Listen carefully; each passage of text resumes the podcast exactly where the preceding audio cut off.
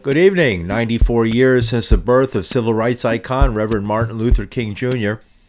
There's something strangely inconsistent about a nation and a press that will praise you when you say be nonviolent toward Jim Clark, but will curse and damn you when you say be nonviolent toward little brown Vietnamese children.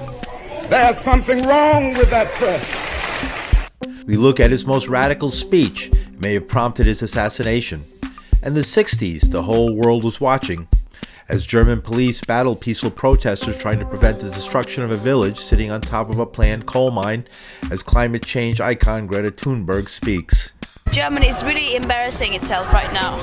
I think it's absolutely absurd that this is happening the year 2023. With these and other stories, I'm Paul DiRienzo with the news, with this news special on the birthday of Dr. Martin Luther King. Climate activist Greta Thunberg joined thousands of protesters marching through the rain on Saturday to the German village of Lützerath to prevent demolition to make way for a coal mine. As the protesters neared the village, they were confronted by police in riot gear who used batons to push the protesters back.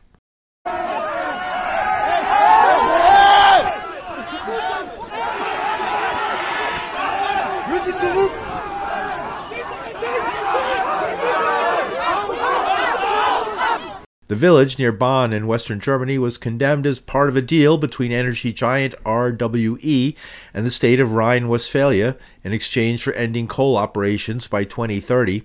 Inside the deserted town, protesters built barricades, erected tree houses, and dug tunnels to slow the police advance.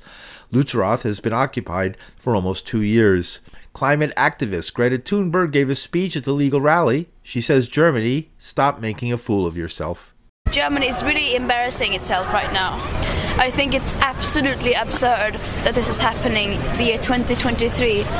The most affected people are clear, the science is clear. We need to keep the carbon in the ground. When governments and corporations are acting like this, are actively, actively destroying the environment, putting countless of people at risk, um, the people step up. This is only a part of a global climate movement, and we stand together in solidarity climate activist Greta Thunberg. Later, the 20 year old activist was physically removed by police. A video shows a group, including Thunberg, surrounded by supporters, being forced across a field by the cops. They say she ignored several warnings to leave. Meanwhile, on Saturday evening, after the clashes between police and protesters, the news reached the cell phone of a 27 year old activist who braved rain, mud, and cold weather to make his point. His name is Kelly the police were just out in full force with the horses, the dogs, double lines of cars, double rows of fences, and they just went all in with the batons and the pepper spray and just charging the crowd and trying to stop people from getting as far as they could towards the village. It's pretty hard to see because it was really a beautiful, colourful crowd, and you had old people from the surrounding nearby villages and young activists all coming together in this big demonstration, all united by their desire to see this place saved from the ever expanding coal mine, and then just to see that like really brutally attacked by the cops was pretty heavy. How did the uh, confrontation play out? There were various police lines on these. Thing is, this landscape is these big open agricultural fields, right on the edge of the coal mine that you've got to cross to get to the village.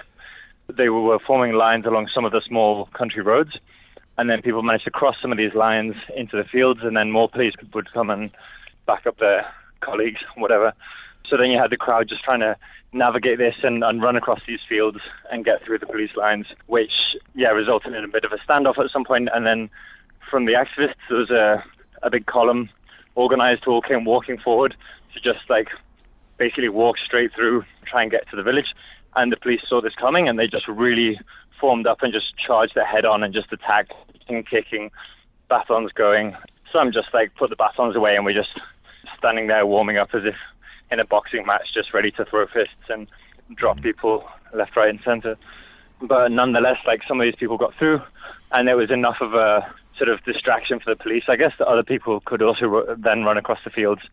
In the end, everybody was just running through this incredibly muddy field. It's been raining here all day, running through the mud, and it was this real surreal scene of then the police turning to run back to try and hold their line at the last little road before the village, and everybody else trying to run to get there first. So sort of everyone together with the police sort of running in the same direction across this field towards the village through such thick mud that it was almost everyone was too tired to fight each other whilst they were running. So it was this really surreal scene. And then eventually they formed up and, and held their line against the road in front of their fences where they have the vans with the water cannons and everything. And then just held that line basically while people uh, formed a big crowd in front of it and then were gradually like attacked and pushed back throughout the afternoon and into the evening. What happens then? Once you're inside, you know, we still have some structures standing, at least as I'm talking to you right now. And I think the idea is that like if we could just get some more people in, also with some more supplies, it would just bolster the those that we have inside. Ultimately, just hold off the destruction for as long as possible because at this point, for those of us who have been inside and have been evicted from Lützerath these last few days, the idea was really just to bunker down and hold on as long as we could. We do what we could from the inside in the hope that the outside world, there'd be enough people in solidarity and putting on political pressure and pressure on the company to try and stop the destruction. The idea with this big demonstration today was that if enough people could get back in there, then maybe it could just buy enough time for the whole insane project to be called off and for the political decision finally to be made to stop the expansion of this mine because after all we're talking about coal and it's 2023 and it's absolutely insane to be expanding coal mines not just because of mm-hmm. expropriating people for their homes for electricity that is not really necessary to, to keep homes warm as the propaganda narrative goes so the village people didn't take it lying down. Are they joining you in doing this, the former residents of that village, or were they bought off? Yeah, many people have been bought off over the years. The company's playbook is really straight out of the sort of colonial divide and rule strategy playbook. Resentment within the community between those who have agreed to sell up and move out and those who try and stay and resist. One farmer, Eckhart, who stayed, who was the last one by a long way, yeah. um, to stay in the village and, and was effectively squatting his own home in the end because it was legally transferred to ownership of the company and he refused to move out. But he did eventually leave before the police arrived and before this whole eviction started.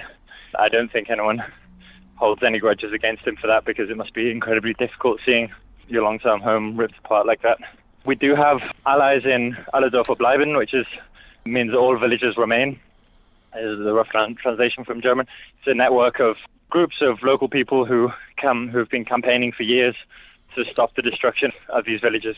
Some quite close connections there to the Christian community because each of these villages, of course, has or had, in a lot of cases, their own church. So many churches, some of them with like real historical value, have also been destroyed for the expansion of this mine. The effect of that is that it's been a really interesting coalition between like the Christians, the local villagers, the farmers in the countryside, and then the climate activists who, who come together and that's been one of the most powerful things in this whole movement is seeing that exchange of narratives. The young people come to this and they see like, of course, climate change is a problem, but like, well, wow, this is really messed up that people are being evicted from their homes today. You know, we need to stop this. And then the old people are like, well, of course, it sucks that we're, our houses are being destroyed, but but this climate thing is really a problem for the kids. You know, damn, we need to think about this. So it's really nice to see that that kind of coming together of generations as well. How old are you? I'm 27. I'm glad you're out there. Yeah. I, mean, I would have been in your age, and I would have been t- till now. I'll be out there. Uh, if it happens here, I'd be out there. Sometimes been going around like a lot of door knocking. A lot of the community building work is, you know, it really takes time, especially in the countryside, right? You you're here for like 30 years and you're still a newcomer. Some of the German activists have really been putting in the groundwork, doing that kind of community organizing over the last like right. I don't know two three years at least. A lot of the reaction they get from the neighbors will be like, oh well you should have been here, you know, 20 years ago. They're like, well, 20 years ago I was in kindergarten, but you know, I'm doing my bit now. Right. Very good. Um, very good. Where are you right now yeah. talking to me from? Right now I'm walking down a down the road, pouring with rain, away from the camp where it's the hub from the the end of the demonstration today. The camp was organized as a sort of back office, so a legal gathering point where people could camp and have food and socialize and just hang out together. So you're soaked after being evicted. Are you soaked um, to the skin? You're soaked I'm, to the skin. I'm getting there. right? It's not warm. It's cold. It could be a lot colder. I think we were prepared. Events like today, when so many people together from such a broad coalition see what happens when people confront the state and capitalism, ultimately, what's for sure is that it will have radicalized a lot of people today to our cause and to the struggle. And it's horrible that it's come to that. That will be part of the effect from today, mm-hmm. no matter what happens with Lützerath in the coming days. Kelly is an activist who was part of protests over the weekend aimed to stop a coal mine in Lützerath, Germany. Another activist was Alma. She says authorities are violating the agreement to keep carbon in the ground, to limit temperature rise to a 1.5 degrees, the minimum to prevent catastrophic climate change. Many people were severely injured and several with life life threatening injuries. Um, so today was an extremely difficult day for the 35,000 people who showed up to the demonstration.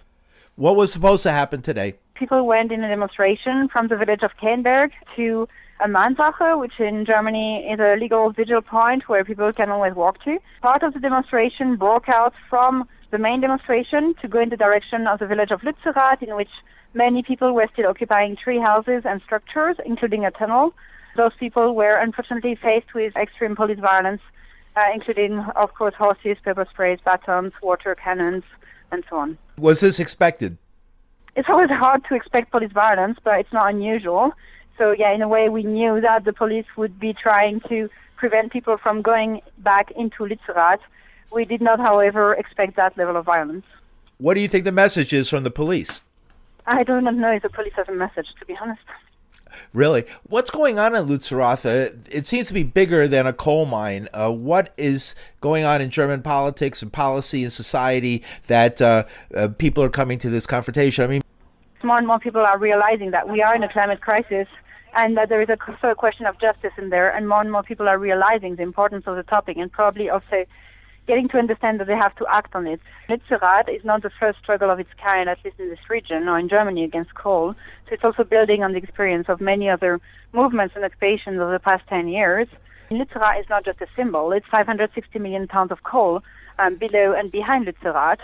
Uh, so if this village goes according to the German Economic Institute, that will mean that Germany will break the Paris Agreement they're supposed to follow international law. They signed treaties saying they were going to reduce climate emissions. What's the excuse for just throwing those to the wind? To be honest, I am not aware of them having shown up any excuse so far. They've simply said that they needed to exploit 280 million tons of the 560 million and say that they could ensure energy security, which many of the studies have proven to be wrong. They're not minding justifying themselves any more than that. I know it's not a symbol, but a lot of people are looking at it as a symbol because the world is looking at what's happening in Lützerath. What would be the message? What should people be doing? People have power, and that people's res- people's duty is civil disobedience when states are failing. The state is failing. The state is failing to protect its people. It's failing to, to respect its own constitution, in which it's written that the state is supposed to provide a safe and livable environment. Germany is right now not guaranteeing that. I mean, where is this heading? There have been many studies regarding how energy transition can go, what climate justice means in terms of reparations throughout the world, but also within our own countries in racist and classist states. There is a lot of work to be done and enough studies to show that, and it is not undoable. It just gets harder and harder the longer we wait. How did you get involved in this? I guess simply getting aware of the magnitude of the problem and realizing that unfortunately those who were in charge were not doing anything about it. And I think a lot of other people feel the same way. I would expect so, yes. Alma is a climate activist in Lützerath, Germany. The president of North Rhine Westphalia told German radio that energy politics was not always pretty, but the coal was needed in light of the energy crisis confronting Europe's biggest economy. In related news, German Defense Minister Christine Lambrecht resigned on Monday after months of criticism over Berlin's response to the war in Ukraine. Germany has recently promised, along with Poland, the United States, and other NATO countries, to supply tanks and a wide range of weapons to Ukraine. In more war news, the toll from a missile strike in Ukraine reached 40, including three children, with 36 still missing, according to Ukrainian authorities who blamed a Russian missile. The Kremlin denies responsibility, suggesting Ukraine's air defense knocked the missile off course. The missile hit a residential building in the city of Dnipro, and it was one of the deadliest attacks since the war began 11 months ago. In related news, Russia and neighboring Belarus held joint military drills over the weekend. Belarus says they are defensive, not offensive drills, but reports from the region say it's possible Belarus may join the fight on Russia's behalf. Meanwhile, United Nations Atomic Watchdog Chief Rafael Grossi was expected to arrive in Ukraine yesterday to deploy observers at nuclear power plants across the country. Mortar and other heavy weapons fire has fallen perilously close to nuclear plants many times since the war began. Ukrainian President Volodymyr Zelensky appeared in a video address last night. He told Ukrainians 9 million people remain without power because of attacks on the power grid by Russia. As climate protests galvanized Germany and war rages in Europe, millions remembered the life of the Reverend Martin Luther King Jr. Later, the news will take a deeper look into his death with King family lawyer and author William Pepper and his three books on the King assassination, claiming a conspiracy, not a lone gunman, was responsible for murdering King in April 1968. After King was killed, protests and riots erupted across the nation, reaching the gates of the White House. It was part of a tumultuous year in U.S. and world politics, with protests for racial equality and against the Vietnam War merging into a global cry for change. Music was a big part of the radical movement that convulsed the 60s and early 70s. One of the most important songs was written by Neil Young, a Canadian rocker living in the United States. It was about the killing of four students by the National Guard in Kent State, Ohio.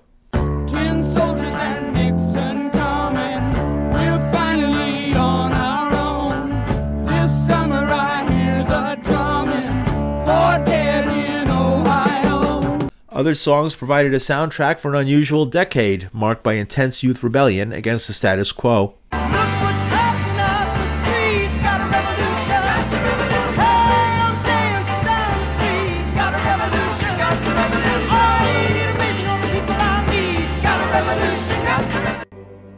That's the Jefferson Airplane song Volunteers from the album of the same name, released in the fall of 1969, calling for a revolution.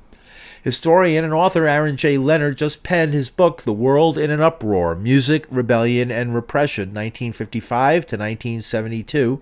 He says the 60s was the closest the United States has come to a revolution. That's the overturning of the established political order in more than a century. Living through that period, or, or in my kind of catching the tail end of it, was to have lived through a revolution of a certain kind. And I don't think that that's flowery language or hyperbole. There's two different worlds. What was allowed in 60, 61, 62, and 69, 70, 71, they, they were qualitatively different. And this was bound up with the tumult in society. As I argue, it's numerous forces. There's the black freedom movement, which is huge, and that gives way to the civil rights and uh, the nonviolent aspect quickly develops into black liberation and actual armed self-defense and, and notions of, uh, of black power and things like that. And then the anti-war movement. We are still living in the consequences of the Vietnam syndrome. The most powerful country in the world is defeated, fighting in essentially what was then considered a third world country.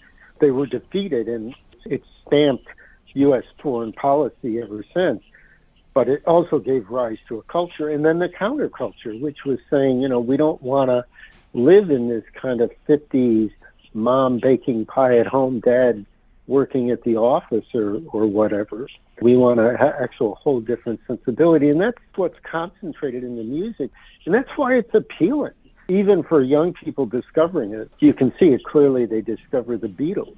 How is this music so fascinating, you know, and operating almost on a genius level is because all these social forces are, in effect, concentrated in there. An American Renaissance of sorts, where the world turned like the medieval Renaissance from the medieval times to the modern times.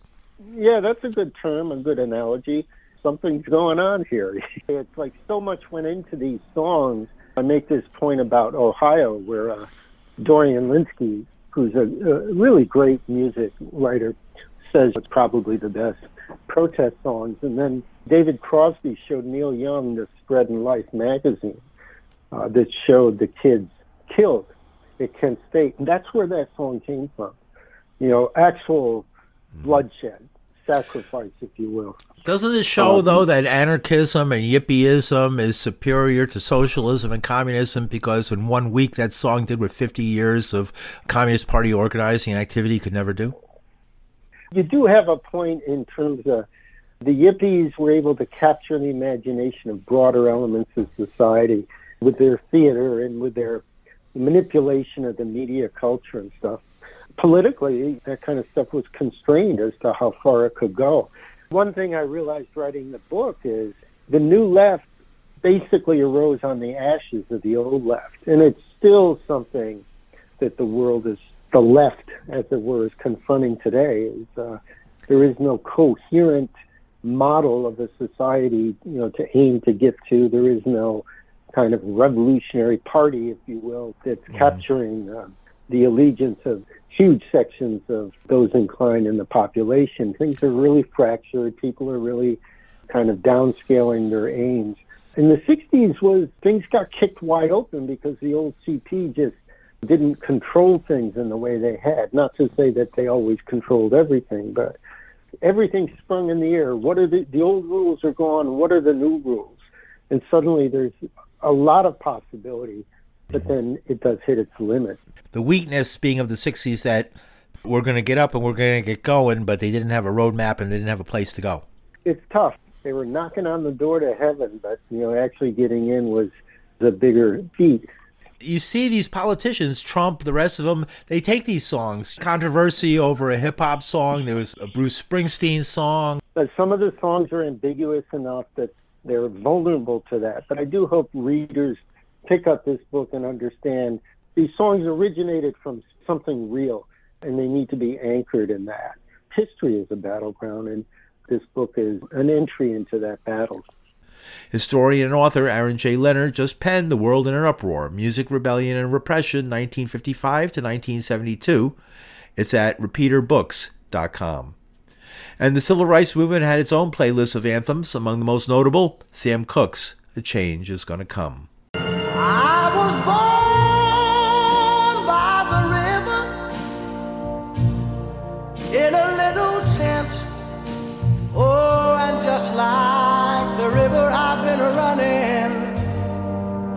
ever since.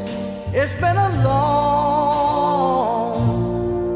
a long time coming, but I know a change gonna come. Oh, yes, it will. And you're listening to the news from New York City. I'm Paul DiRienzo. This weekend marked the 94th birthday of slain civil rights leader Dr. Martin Luther King Jr. His life galvanized millions to political action to oppose the centuries old practices of racism and segregation by white citizens against black and brown Americans. His 1963 March on Washington sparked the passage of the Civil Rights Act, putting Jim Crow in the rearview mirror after nearly a century of apartheid style U.S. government. The war in Vietnam put King to the test as he lost many friends and supporters in high places after he gave a speech against the war exactly a year before he was murdered. Oh, the press was so noble in its applause and so noble in its praise when I was saying, be nonviolent toward Bull Connor. When I was saying, be nonviolent toward Jim Clark. There's something strangely inconsistent about a nation and a press that will praise you when you say be nonviolent toward Jim Clark, but will curse and damn you when you say be nonviolent toward little brown Vietnamese children. There's something wrong with that press.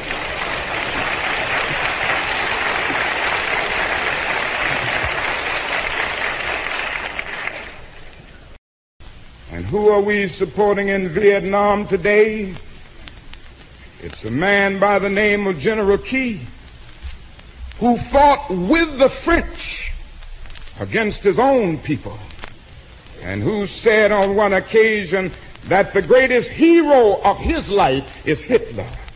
This is who we are supporting in Vietnam today.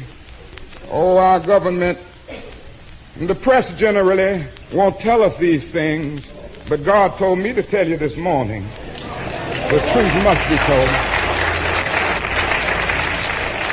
I'm convinced that if we are to get on the right side of the world revolution, we as a nation must undergo a radical revolution of values.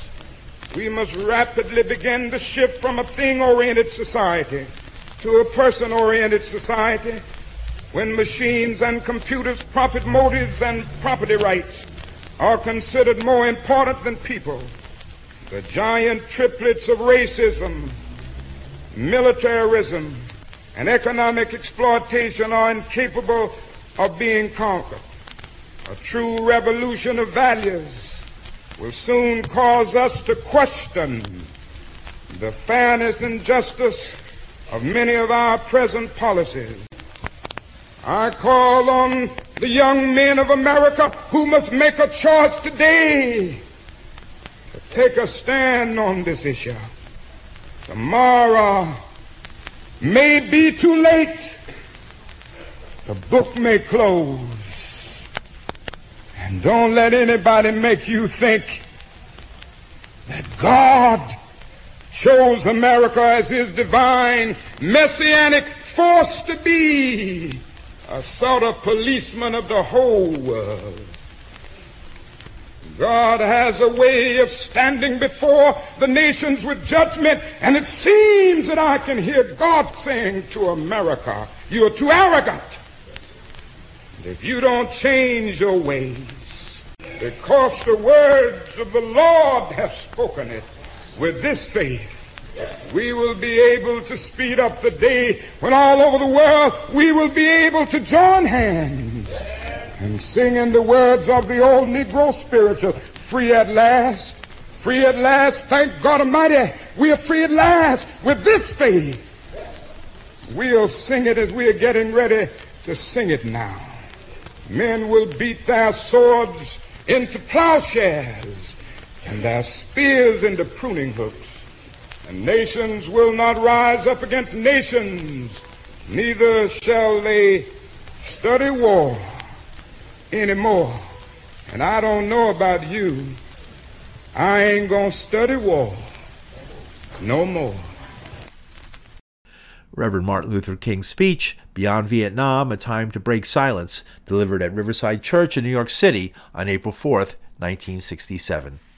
In New York City news, Mayor Eric Adams made an unprecedented visit to the southern border over the weekend, saying his city doesn't have enough rooms to host more migrants in strange shelter systems. He spoke in El Paso, Texas. Our cities are being undermined, and we don't deserve this. Migrants don't deserve this. And the people who live in the cities don't deserve this. We expect more from our national leaders to address this issue in a real way. Since September, thousands of migrants, about 3,100 according to Adams' estimate, have been bused to New York City from Texas by the Republican governor, Greg Abbott, without New York's agreement. Many of the migrants have been sent involuntarily with no place to stay upon arriving.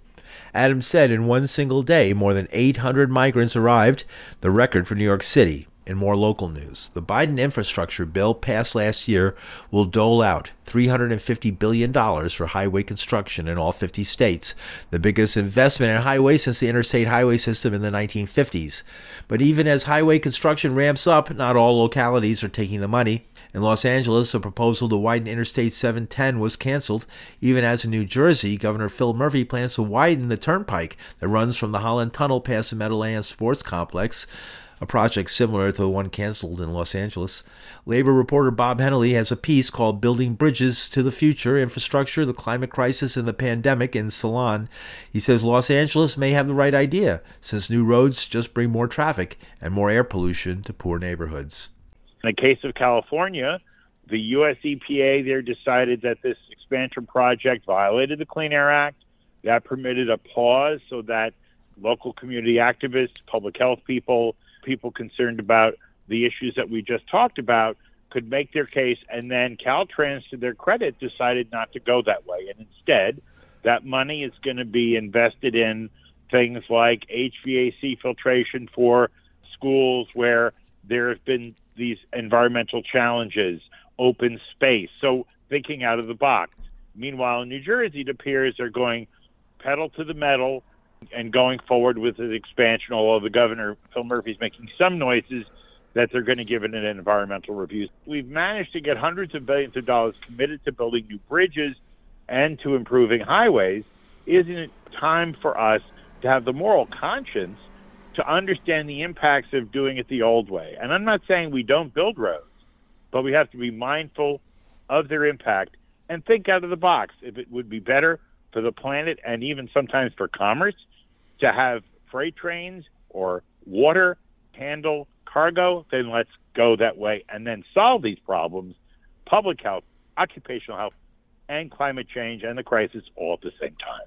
Are we still talking about the days of Robert Moses? To some degree, we are, only because there is a built up lobby.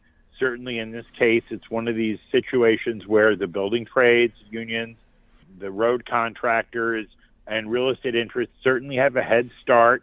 In places like California, we are starting to see that other parties are at the table, including communities of color. Even in New Jersey, we saw an instance where Amazon was hoping to throw its weight around to get warehouse space from the Port of New York and New Jersey, and a coalition of Make the Road New Jersey Walking, 32BJ, unions based in the area were able to make a case to the Port Authority that Amazon shouldn't get a free ride. And ultimately, with the things that they wanted to put in this deal for the lease space, Amazon walked away. So it's possible for community groups and labor to work together and have a direct impact on the world they live in. Right. Is it possible that 1.5 degrees is going to be met? I mean, with this sort of tepid approach. We saw some good news about the ozone. It is true that we're coming into a period where we have the people that traditionally run the economy are coming up with this narrative of scarcity, and now's the time that we want to raise interest rates and we want to make it tough on working people so that we can preserve the value of money all of that old architecture has to be done away with because it's how we got here. And all I'm saying is let's make public expenditure stand a certain test. And we should be spending money that solves public health, reinforces occupational health, and slows down the climate crisis. It's possible to spend money and affect all those changes simultaneously. Think of it as an existential Rubik's Cube. Labor reporter Bob Hennelly has a piece called Building Bridges to the Future Infrastructure, the Climate Crisis, and the Pandemic in Salon. And that's the news for Monday, January 16th, 2023. The news was produced by this reporter. You can download the news at pauldirienzo.com. From New York City, I'm Paul Dirienzo. Thanks for listening and keeping it groovy.